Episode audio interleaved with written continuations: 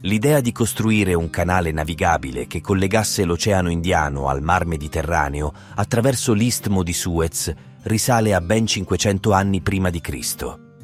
Tuttavia, solo nell'Ottocento questa audace idea inizia a prendere forma.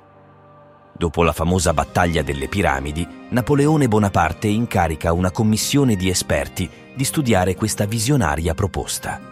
Questi tecnici hanno il grande merito di individuare il tracciato del futuro canale, che avrebbe attraversato da Porto Said ad Ismailia fino a Suez. Nel 1833 un progetto dettagliato è presentato da Prosper Enfantin, un seguace del filosofo francese Saint-Simon. Questa proposta entusiasma i sansimoniani, portandoli a costituire una società dedicata allo studio della fattibilità dell'opera. Il progetto definitivo per il canale di Suez viene poi elaborato dall'ingegnere italiano Luigi Negrelli. L'ardua sfida di mettere in movimento e gestire questa gigantesca impresa organizzativa viene assunta da Ferdinand de Lesseps, già noto come console francese al Cairo e ora intraprendente imprenditore. De Lesseps, che godeva di forti legami familiari con l'imperatrice Eugenia, moglie di Napoleone III, sfruttò anche la sua amicizia con il viceré d'Egitto Said Pascià. Nel 1857 riuscì a ottenere una concessione cruciale per la realizzazione di questo ambizioso progetto. Il 25 febbraio 1859 ebbe inizio uno dei progetti più grandiosi della storia, la costruzione del canale di Suez. Questo cantiere monumentale incarnava il culmine della tecnologia dell'epoca, con macchinari appositamente progettati per la sfida. Circa 60.000 lavoratori egiziani si dedicarono a questa epopea titanica, ma a un prezzo molto alto, dato che migliaia di loro persero la vita nelle condizioni proibitive del cantiere. Il 17 novembre 1869 il canale di Suez fu finalmente inaugurato in una cerimonia sontuosa. Un'imponente processione di navi provenienti da ogni angolo del mondo attraversò l'arteria d'acqua, da Porto Said a Suez. I festeggiamenti continuarono per ben due anni, culminando con l'opera Aida di Giuseppe Verdi, eseguita al Teatro dell'Opera del Cairo in occasione del Natale del 1871. L'apertura del canale di Suez ebbe un impatto rivoluzionario sul commercio mondiale, dimezzando la distanza fra Europa ed Estremo Oriente. Nel 1857, approfittando della difficile situazione economica dell'Egitto, l'Inghilterra acquisì quote significative nella società che gestiva il canale, diventando il principale azionista insieme alla Francia. Tuttavia, nel 1882, una rivolta di nazionalisti egiziani minacciò la città di Alessandria, un vitale centro per il commercio europeo. Gli inglesi intervennero militarmente per sopprimere la rivolta e in seguito occuparono i principali centri del paese. Da quel momento l'Egitto divenne de facto un protettorato britannico. Questi eventi spinsero le grandi potenze a sedersi al tavolo delle trattative per regolamentare l'uso del canale di Suez.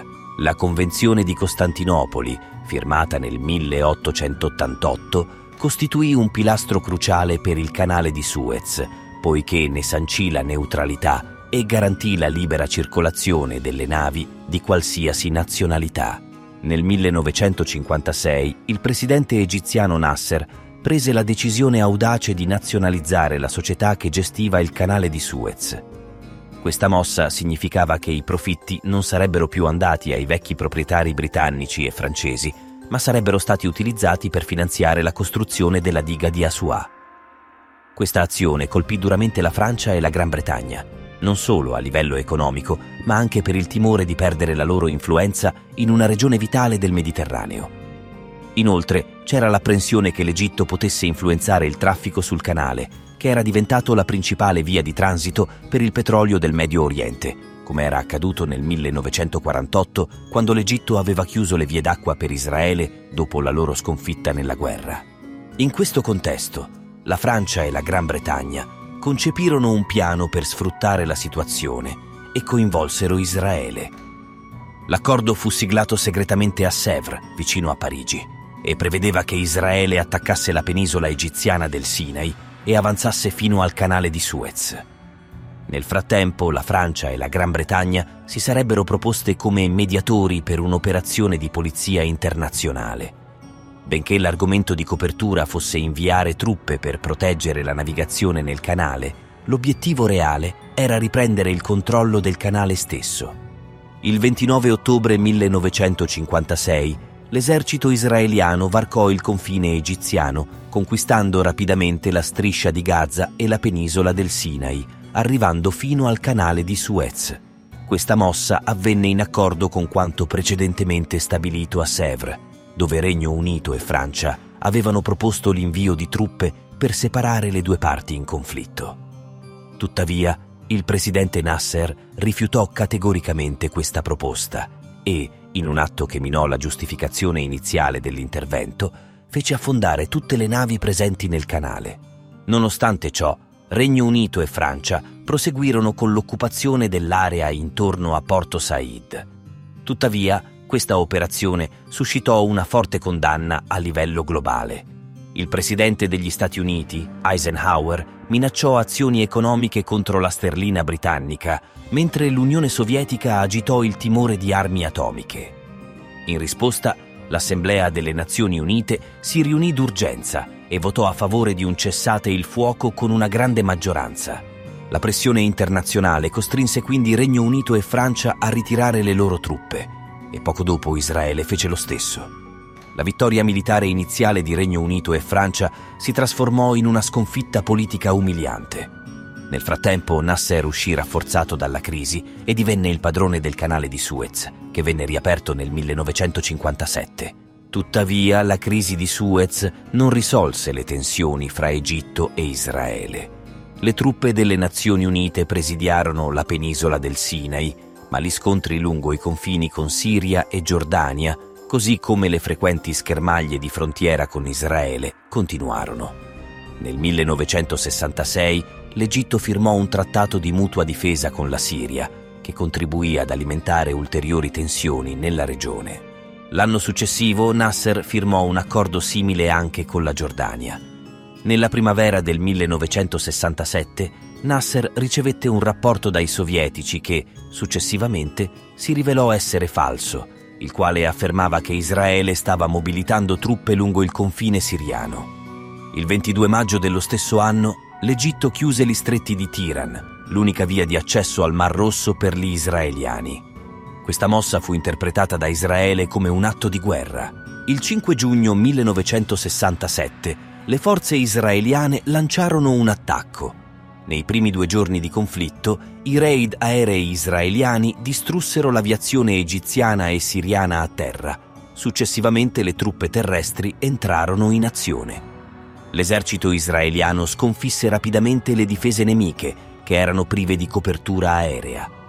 Israele conquistò le alture del Golan siriano, l'intera Giordania, inclusa la città vecchia di Gerusalemme, e l'intera penisola del Sinai fino al canale di Suez.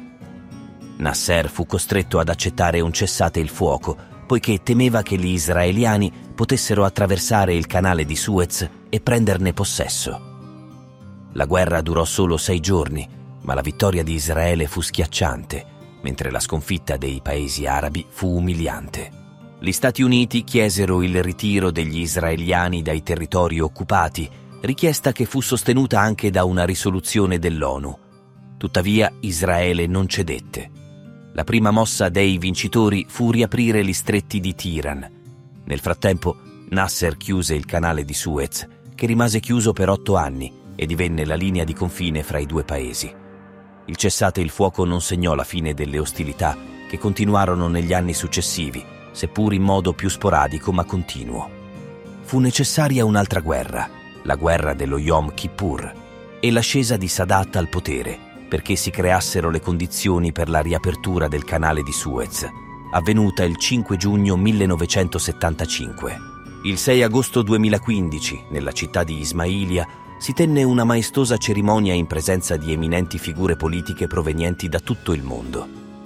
Il presidente egiziano al-Sisi inaugurò il raddoppio del canale di Suez, sebbene fosse solo il primo tratto, lungo 72 km, di un totale di 193 km previsti per il progetto globale. Quest'ultimo si distingue per la sua straordinaria ambizione, con la conclusione dei lavori programmata entro il 2045. Questo progetto non si limita a un semplice ampliamento del percorso, ma comprende anche la trasformazione dell'intera area circostante il canale in una vasta zona industriale. Questa visione ambiziosa mira a catalizzare l'intera economia egiziana si prevede che le società di gestione del canale incasseranno circa 13 miliardi di euro all'anno rispetto ai 5 miliardi incassati nel 2014. Il raddoppio del bacino consentirà il transito di grandi navi container e superpetroliere, aprendo nuove opportunità commerciali. La solennità di questa cerimonia, che richiama i fasti della prima inaugurazione avvenuta nel 1869, riflette il valore simbolico che questa opera ha per il presidente Al-Sisi. Con questo progetto, egli aspira a incarnare un nuovo Nasser agli occhi del suo popolo e a rivitalizzare l'Egitto in modo significativo.